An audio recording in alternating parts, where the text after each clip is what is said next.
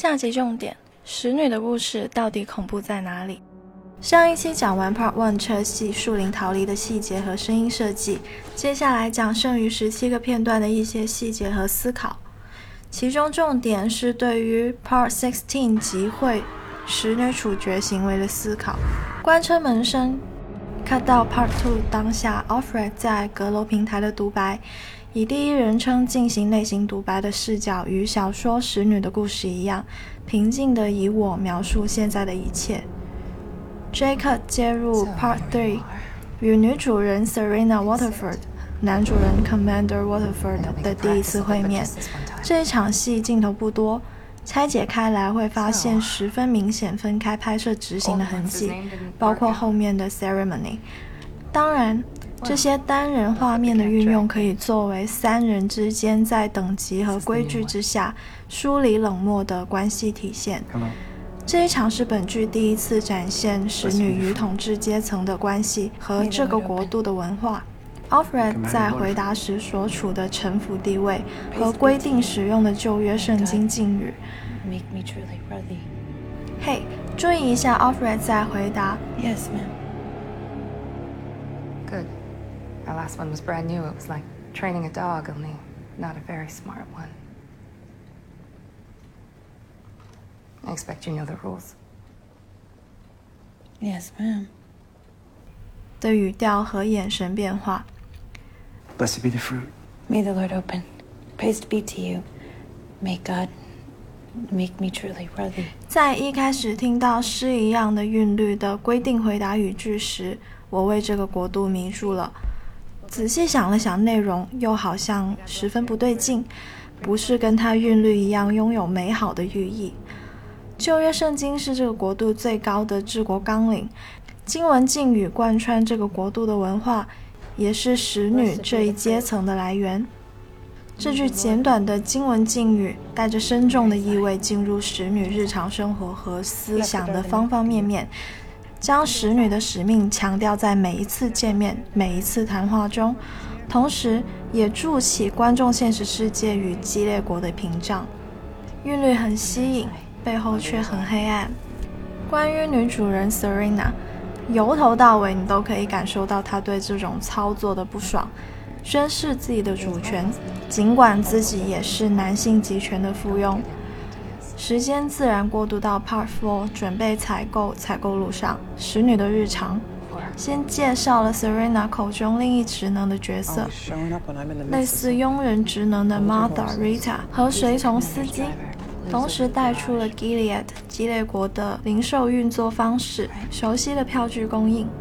并介绍了全球食物普遍受到污染的大背景。司机主动透露了个人喜好，不爱吃金枪鱼。不要小看这一点，这是人人都相互戒备情况下一丝真实情感的透露，也是从这些一点一滴的细节进行人物关系的铺垫和动机积累，才会有后面合乎情理的剧情发展。Maybe he watches me. Maybe he's an eye. 与 Off Glen 采购去程和回程的所见所闻，都进一步解释了 Gilead 日常运作的一角。使女们相处时相互监视，实际上所有人都相互监视。国家统一没收儿童、统一管理的模式，以及 Gilead 惩处定义罪犯的方式。去采购的路上见到开心的儿童，June 回忆起 Part Five 与女儿、丈夫在海边的回忆。Part Six 回城见到被施以绞刑示众的牧师、医生和男童，更多是由于特定的身份而处死。尸体使 Room 回想起 Part Seven 初到 Red Center 改造中心见到旧同学 Moira，见到他的那一刻，记忆闪回 Part Eight 他们的大学时光，点明他的女童身份。Part Nine 继续发展初到红色改造中心的遭遇，反抗的决定受到惩罚。Moira 介绍使女的概念：你要乖，才能拥有完整的肉体存活。开始恐怖了吗？真正恐怖的是人们失去了独立思考的能力，坚信崇拜着这一套说法，并使用精神和肉体暴力对付不听话的人。在 Red Center 中。Aunt Lydia 为代表的使女管理阶层充当着这一重要职能。在现实看来，这一人物角色内心扭曲，但对他而言，他是打心底为使女和国家好，做着无比正确、伟大、光荣的事。他坚定的语气和信仰，以及这种气氛的蔓延，使这一切变得恐怖。没有了独立思考，肉体成为有部分利用价值的行尸走肉。Part Seven 到 Part Nine 是回忆中一个完整的嵌套远期回忆的片段。Part Ten 回到采购回城，与 Off Glen 提及 Ceremony 受精仪式。面对不得反抗的强奸行为，作为受害者的 Off Red 只能回答 Praise be。回到阁楼，清洗身体，为 ceremony 做准备。水中回忆起 Part Eleven 与女儿在水族馆的回忆。Part Twelve 仪式准备开始的下跪等待。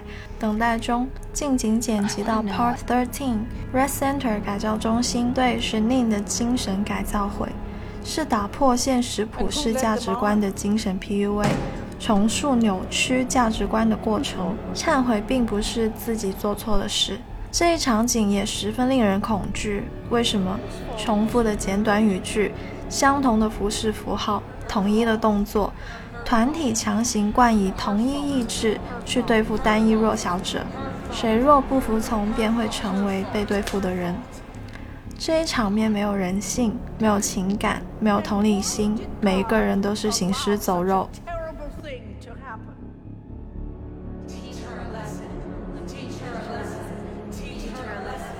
回到仪式等待，Part Fourteen 人齐，所有人都要参与对仪式的赞美和祈祷。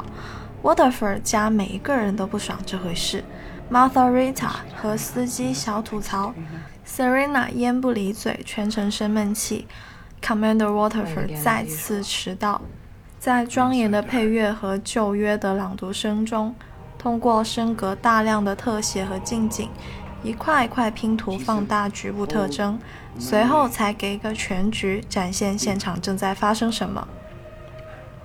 没有欲望，没有情感，合理合法被赋予神圣使命的一次强暴。Commander 主要用的都是大光圈特写，这一场也没有特征明显的三人同框镜头，所以某个角色的某个画面大概只是替身。仪式后十分不安的情绪使 June 回想起 Part Fifteen Moira 对 Janine 挖眼后疯眼状态的应对，以及将 June 从崩溃边缘拉回的精神支撑话语。期间，司机看到了不合规范的 Offred。Part Sixteen 第二天早晨，司机没有告密。Offred 在采购上与司机有了一来一回的互动。June 的小调皮。接着是只有使女参加了集会，集会上见到相识的旧友，先是不带情感的规矩敬语，再是带有个人情绪的交谈。交谈中铺垫了 Gabby 流产的信息。这里对话其中一句听起来像是 Room 说的话，剪入的却是 Off Glen 的近景。Have you heard about anyone? I saw Gabby a few months ago. She had a miscarriage. 剪辑中应该进行了删除原本对话、加快节奏的操作。集会中，神令傲娇的大着肚子，风言风语的说着某 ira 被流放到殖民地、已经死去的消息。神令的手和肢体表演真的无话可说，我找不到比这更能凸显大肚子的信息，同时表达出傲娇、幸福、愉悦心情的情绪和动作组合。来。再感受一下傲娇的小手。Moira 的死讯是 June 内心愤怒的来源，这一愤怒急需发泄，与集会判决强奸致胎儿死亡的犯人以自由殴打处死的唯一官方指定怒气发泄通道相契合。使女的表情和群体行为再一次展现了这个国度的恐怖之处。恐怖之处在于。在判定有罪的单一官方话语之下，所有人都认为自己在做正义的事，罪恶以正义之名肆意传播。这里的罪指的是为死亡欢呼。没有刑法审理，没有辩护律师，没有法律，只有官方唯一宣判和同态复仇的非文明法治的血腥暴力社会制度。关于刑法的相关思考，刑法对一个国家的意义，十分建议大家去 B 站课堂了解罗翔老师的刑法悖论，里面的逻辑细节和思考引导十分值得用心学习。激烈国的国家机器权力无限，可以随时残忍剥夺任何人的生命权。